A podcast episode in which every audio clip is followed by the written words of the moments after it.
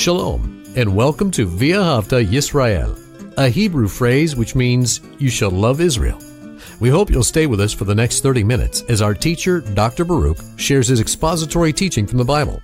Dr. Baruch is the senior lecturer at the Zera Avraham Institute based in Israel. Although all courses are taught in Hebrew at the Institute, Dr. Baruch is pleased to share this weekly address in English. To find out more about our work in Israel, please visit us on the web at loveisrael.org. That's one word, loveisrael.org. Now, here's Baruch with today's lesson. Our theme today is that of judgment. Judgment comes from God, and judgment has only a positive outcome. Judgment destroys evil. Judgment puts things in order. And judgment brings about the vindication for the people of God. Sometimes it's appropriate for us to pray for judgment, that there comes a time where God's mercy, His grace is rescinded. The people are rebellious. They are unrepentant and therefore it's time to move forward. And this is what we see in this eighth chapter of the book of Esther. We saw at the conclusion of last week God's judgment being poured out in, in the death of wicked Haman. His wicked plan was exposed. The king did not find, find favor in this man and in his desires. And therefore, based upon the counsel of a wise man, Harbona. The king responded by hanging Haman. And we ended last week by saying hanging was just not a punishment, not just a symbol of judgment, but also one of shame. And we talked about that principle when we pursue our desires, our goals, our wants. In the end, we're going to find defeat and we're going to be placed in shame. But when we are sensitive to the instructions of God, seeking them, and committed to carrying them out, also looking for God's provision to help us to do his will. God, he will provide. God will lead. God will move and we will see in the end the fulfillment of his will in our life, through our life, as we carry out God's glorious will. And let me just emphasize just what I said, that the will of God is glorious. There is no other way to demonstrate glory, to witness glory, unless we are connected to the perfect will of God. And it's only His Word, it's only the illumination of His Spirit to His Word that gives us the insight, the revelation whereby we can discern his will and move in light of it. Take out your Bible and look with me to the book of Esther and chapter 8. The book of Esther and chapter 8. Now, this is not an exceedingly long chapter, but we're going to divide it into two parts because I want to focus significantly on the second half next week. In this session, we're going to look at the first eight verses. And again, the theme is judgment, but we need to see judgment in the sense of vindication and God moving to continue to bring about to establish his order, his will for his people. Esther chapter 8 and verse 1 we begin with that familiar phrase, Beyom Hahu, a term of judgment. Earlier on, we saw that phrase, Belaila Hahu, that night. And that was a unique night, a night that God began to move, that God began to turn things around. And now we have seen God's judgment upon the life of Haman, but here that judgment is going to manifest itself by putting things into order. And eventually, through the order of God, the vindication of the people of God. So we read in verse one, on that day, the king gave, and this is King Achashverosh, he gave to Esther the queen the house of Haman, meaning all of his possessions, his inheritance, his wealth, all that he had now belonged to Queen Esther. The king, he is in power. His word is law, but we see a principle. See, we ought to always read God's word for learning spiritual principles. And what we saw was this. Haman was an exceedingly wealthy man. He had people under his authority. What he desired for the most part, he got. And the fact that he could afford to put 10,000 talents of silver into the king's treasury in order that his desire, his will would be accomplished, destroying and exterminating the Jewish people shows the vastness of his house, his estate, his wealth. And now with judgment, we see that it did not go to his heirs. We'll see why in a moment, but rather it went to Queen Esther. And here's the fact God, in his providence, God in his power, God according to the goodness of his will and through judgment, God can take what belongs to one and give to another. This is a godly redistribution. It is a promise that God makes that the ones who are faithful, the ones who trust, the ones who are meek, which means meek in the sense that trusting God, not taking matters into their own hands, but submitting themselves to the will of God, the word of God, and believing that God will order things properly. This is faith. And Esther displayed faith. And now this vast estate that belonged to wicked Haman, now the king, it says he gave to Esther the queen and the house of Haman, this wicked one, the enemy of the Jewish people. We see that Esther inherited the principle when you submit to God, you will be blessed you will see God giving the wicked gains of, of those who were not people that belonged to him. God giving those wicked gains to his people. And it says, and to Mordecai, he came before the king and Esther had declared what he is to her, meaning that, that he is her uncle that they are of the same people, of the race of the Jews. And the king saw this, he learned this as Mordecai came before the king. And it says that he did something. Once he found out that, that Mordecai was her uncle, that he had trained her, that he had influenced her, that, that she was, was raised by him. What did he do? It says in verse two, and the king removed the ring, his ring, and this was the signet ring, which represented the king's authority. Now, Mordecai demonstrated something. We've talked about this extensively. Mordecai was an individual that was always at the king's gate. He was there in that courtyard, serving faithfully, preserving the kingdom and the king himself. We saw this with his report of this assassination plot. He was loyal and he did it because it was the right thing. What the word of God, knowing the instructions of the commandments of God, Mordecai was a faithful individual and a blessing to the king. And the king saw this, and therefore he took his ring, the king's signet ring, which he had removed from Haman, and he had given it to Mordecai.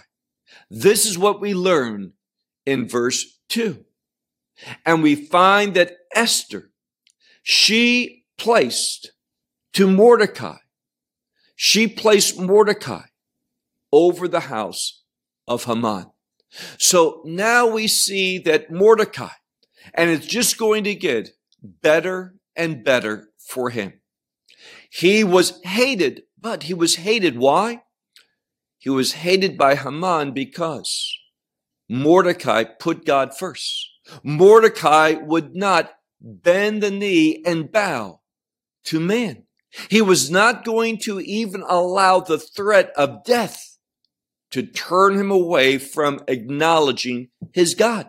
That's what we learn in our call to worship from Psalm 100 that we should be public about our faith and we should be one who acknowledges that God, He is Lord and there is no other.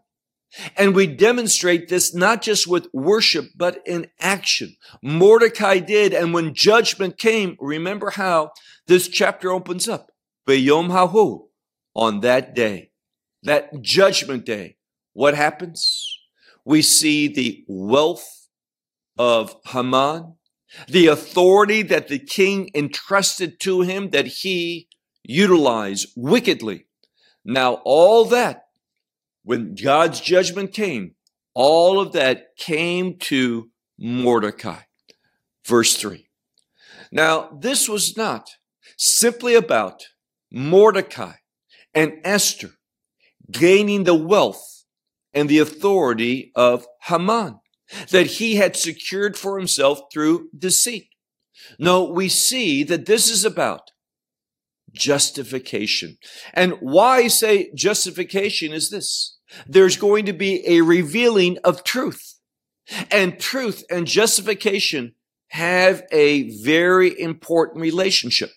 Now, when I speak about justification, I'm not speaking about it in a sense of forgiveness of sins and being declared righteous by the grace of God.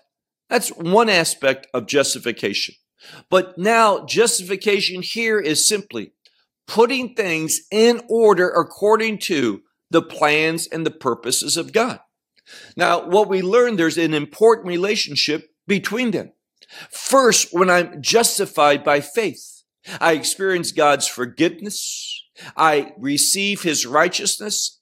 That positions me, that new condition, having been regenerated by faith.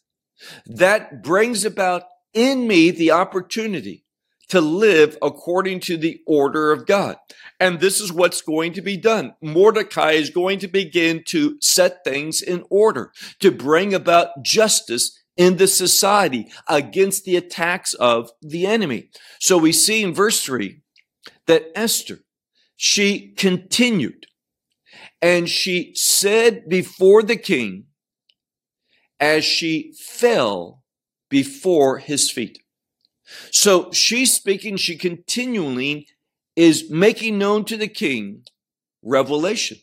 And she does so once again in a humble way. It says here, Vaitipol lifne raglav. She, she fell in submissiveness before his feet. And she wept and she begged him. This is supplicated. She sought from him in a most humble way that he would remove the wickedness of Haman the Agagite and his thoughts, which he thought against the Jews. So she's saying here, yes, I've received Haman's estate. Yes, Haman has been put to death. Yes, Mordecai has, has received that position of authority now that, that he's making decisions, but this is not, in its fulfillment, bring about my requests, my petition before you. Because that edict to go out and to exterminate the Jewish people has been put into force. It needs to be dealt with. And this is what she's going to speak of in this third verse. Haman's thought, his wicked plan, to exterminate the Jewish people. So she comes before the king, and once again, look at verse 4. And the king, he extended to Esther this golden scepter, this, this, this signal of his grace, his favor upon her, that he was receiving her. And Esther got up and she stood before the king. And she said, if concerning the king, it's good. Now, this is the second time when she's made a petition that she said this.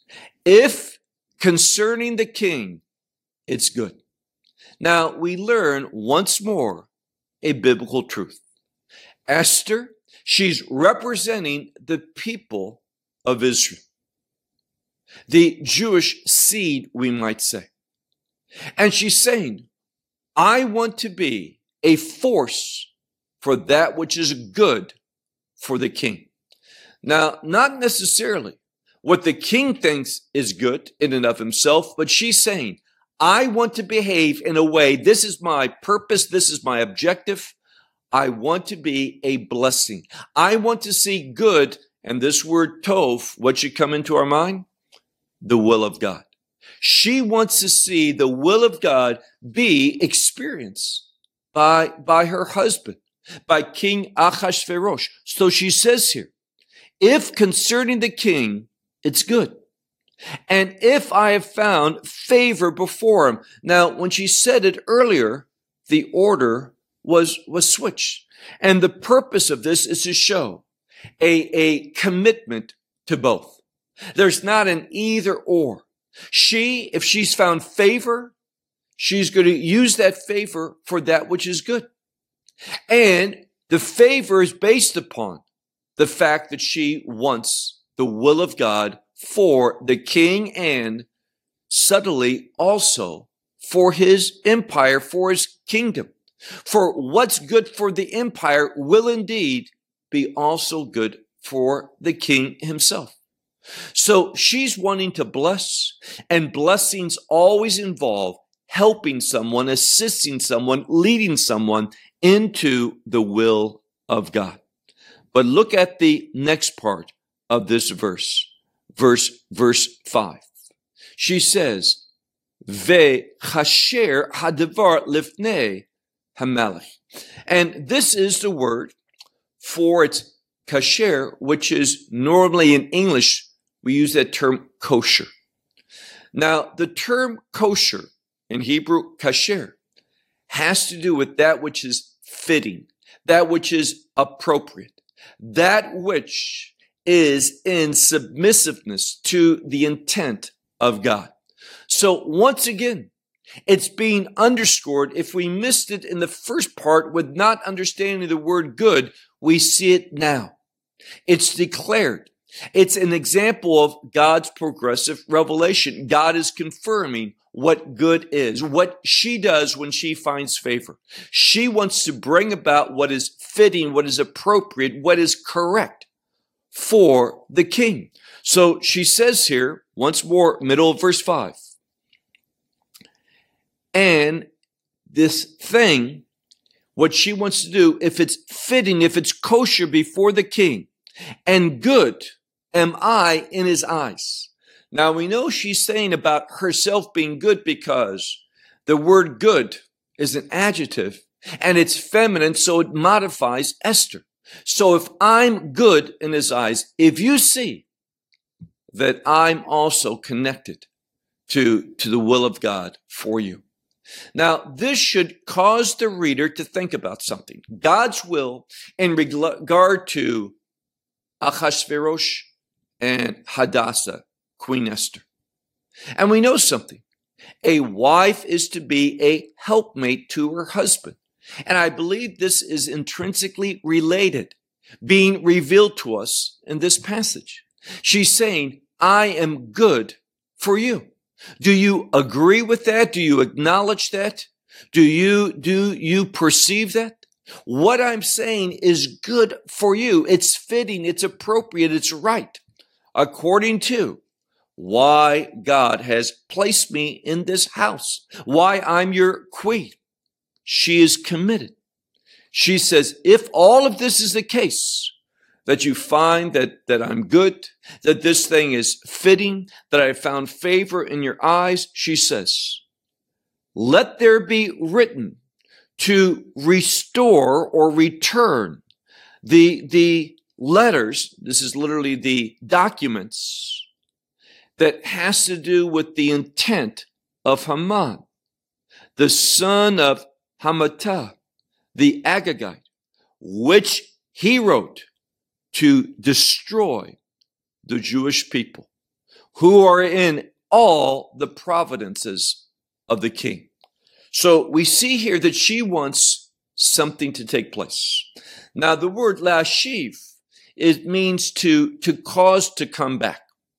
Now we have a couple different ways of understanding it. And oftentimes it's not either this way or that way, but all of them can be to be right. And what I mean by that is this. The word, the simple meaning of the word lashiv is to bring back. So there's these letters, these edicts, these documents that are going forth that the runners are taking to all of these countries within his empire. She's saying, if it's possible, let's, let's bring this back. But there's also another thought, and that is some have already been delivered. And therefore, what she wants to do is to restore things so that this edict of Haman, his intent, does not come about. She wants to restore things back to what God intended. Now, again, this has significant revelation for us. Here's the problem. There are those who think, well, because God's sovereign, do I believe in the sovereignty of God? Yes, I do. God is sovereign. The problem is that many people hear this and they understand it incorrectly. If God's sovereign, then everything that happens is his will. That is a false statement.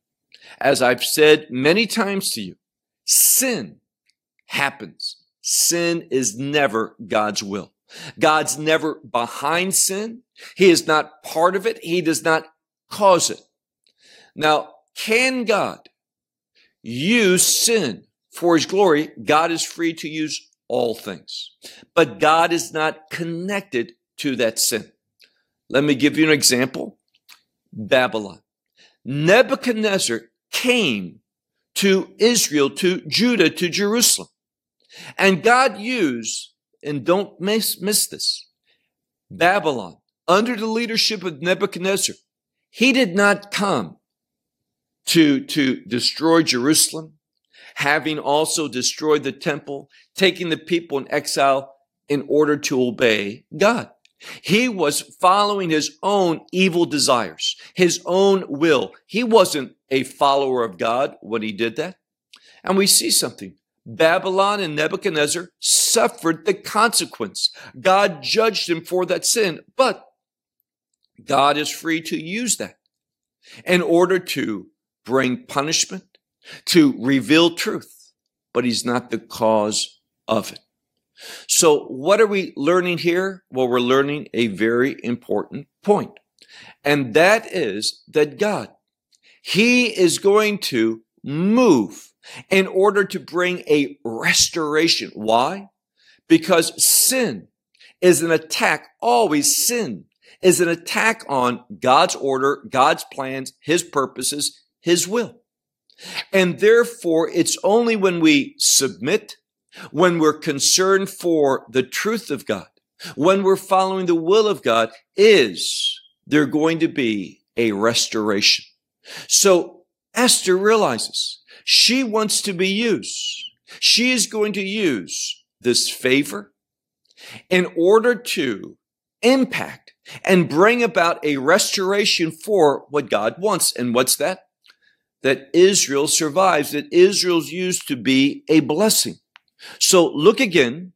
She says here at the end of, of verse five, let it be written to return the documents that had the intent of Haman, his thought, this, this wicked one, who, what he wrote was to destroy La'abed, to cause to perish. Many Bibles use the phrase La'abed to exterminate the Jews, which are in every province of the king. And then she continues, verse 6. For how, and it makes it personal, how am I able? And then she says, and, and I will look. How am I able and how can I look on the evil? This shows that Haman's plan is just that evil, which is found with my people, meaning there's a wicked, evil plot that's now on my people. This edict, all these letters, these documents have gone out. There, in other words, there's a death sentence upon the Jewish people throughout this vast empire of King Ahasuerus. We talked about how large it is at the beginning in chapter one, at the very beginning of our study of this book, and is going to be repeated in a moment. So we see, she says, How am I able? I can't tolerate that I should look upon the evil which has found its way to my people. And how am I able that I should look at the destruction of my, my countrymen? Now, what she says here is those who share that, that same heritage. Now, learn something. There is a connection between this word for a, a countryman, for a, a birth heritage, and a call.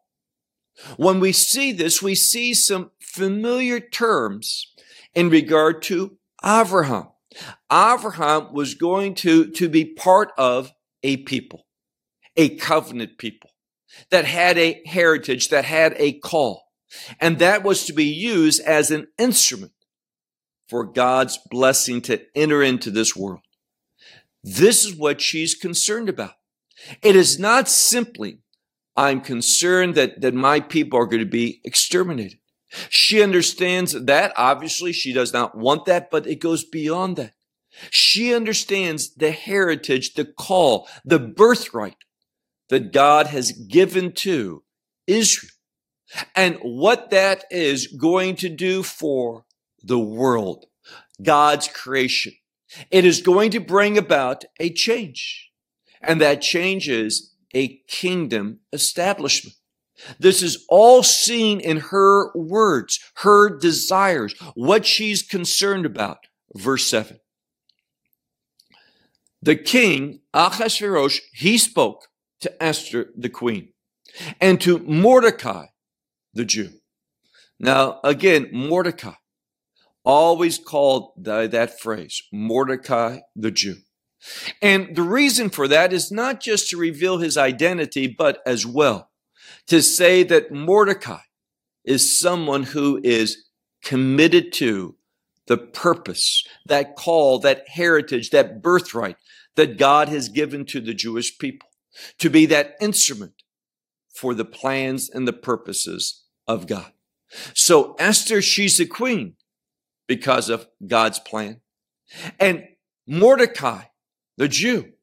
He's there as well because of God's plan. He's always been committed to the instructions, the commandments of God. And this has been seen in how he has raised Esther. So, verse 7 the king Ahasuerus, he spoke to Esther, the queen, and to Mordecai, the Jew. And what's the next word? Hine, behold. This is something important. This tells us to pay attention. He says, Behold, the house of Haman has been given to Esther. And he, meaning Haman, him, they have hung upon the tree, those gallows, which struck forth, sent forth, stretched out his hand against the Jewish people. Now, what is Achashverosh saying? He's giving assurance. He's just not giving a review of what's just happened. He's saying God is at work. Now, whether this is his intent or not, that's up for, for you and everyone to make that decision. But that's not important to me what Achashverosh realizes or what he does not. What's important is the revelation to the reader from the words of the king. And the king is revealing to us God's at work. God has began to do something. He has placed judgment upon the wealth. That's where it all began. Haman used his wealth to put this plot of extermination into force. And now his wealth, it's come to Esther. And this wicked Haman, not only did he lose his wealth, but he has lost his life. He has been hung. And remember, hanging has to do with shame. The shame of Haman's wickedness has been, has been exposed. It's known. And the reader should see God is at work. What's the implication? Very simply. What God has begun. It's always a good work. Everything that God does is good. What God has begun, he is going to bring to a conclusion. What Achashverosh is saying, again, whether he understands it or not, that's not important. It's whether you, the reader, me, the reader, if we understand it and gain this revelation. What the scripture is saying is God has already began to transfer the wealth, to reallocate, to redistribute according to his will. That God's provision has made its way to God's people. And the shame of sinfulness that Haman expressed has been visited upon him. It has been manifested to, to others. And the implication is God, he's beginning. He's going to carry it out. He is going to fulfill what he has promised. And that is our God is a God of deliverance. He is going to bring about the fulfillment of his plan. Now let's look at our last verse, verse 8. And you, now it's in the plural, they attend. You meaning Esther and Mordecai. It's very significant that we see that Achashverosh is recognizing Esther or Hadassah and Mordecai together not in a, a relationship similar to the king's relationship with the king, queen, but a relationship because they're part of God's covenant people. They share in this same call. And therefore he says, you, you both, that's the implication with the word attend.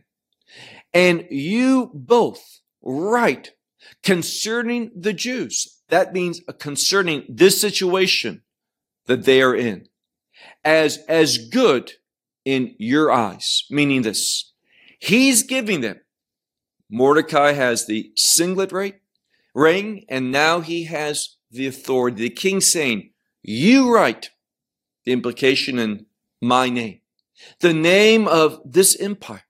You write whatever is right, good, proper, here again, the word good, the will of God. You write what is God's will and make it law. You write what is good for the Jewish people in your eyes in the name of the king. And, and it shall be sealed. Literally, you seal it, both of you, with the ring of the king. And then he says, for what is written, this, this, this decree, which is written in the name of the king and sealed, sealed with the ring of the king. It's not going to be stopped. It's not going to, to be returned. And the implication is empty. It's going to be fulfilled. Now we'll talk next week. What that edict that Esther and Mordecai is going to write, but it's going to show something. I want to get a little bit ahead of myself, give you a preview of something very important.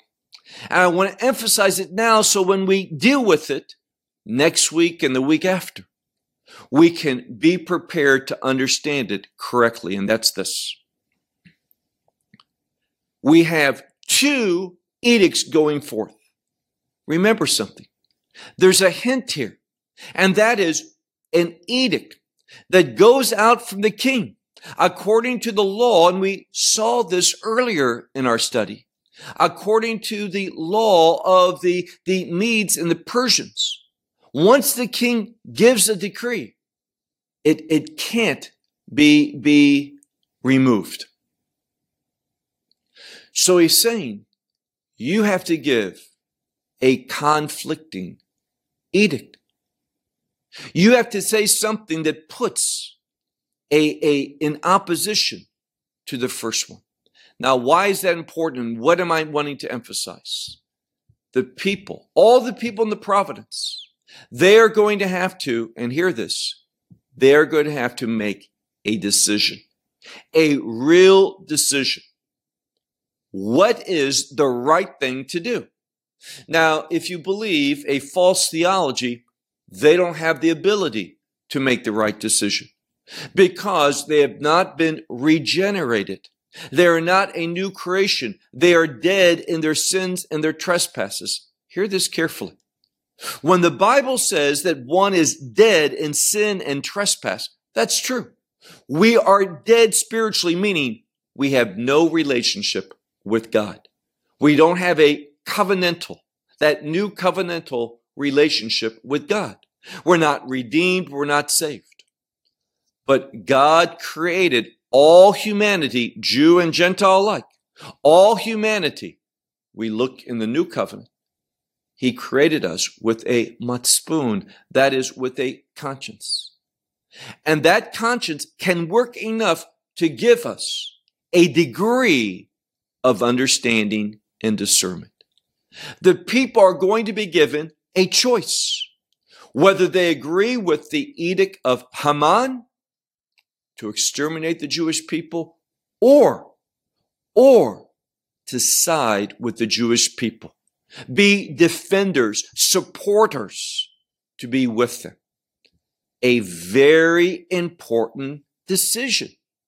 And this is the same decision that's going to happen in the last days under the leadership of the, the one who Haman is a prototype of. I'm speaking about under the days of, of the Antichrist. He's going to eventually, when Israel rejects him as God, rejects him as the Messiah, he is going to want to at that time bring about the annihilation, the extermination of the Jewish people. And every person who's alive at that time is going to have to make a decision. What to do, who to side with, the people of God or the wicked edict of the Antichrist. So this book of Esther has so much significance for us in understanding it gives us principles to prepare us for the last days.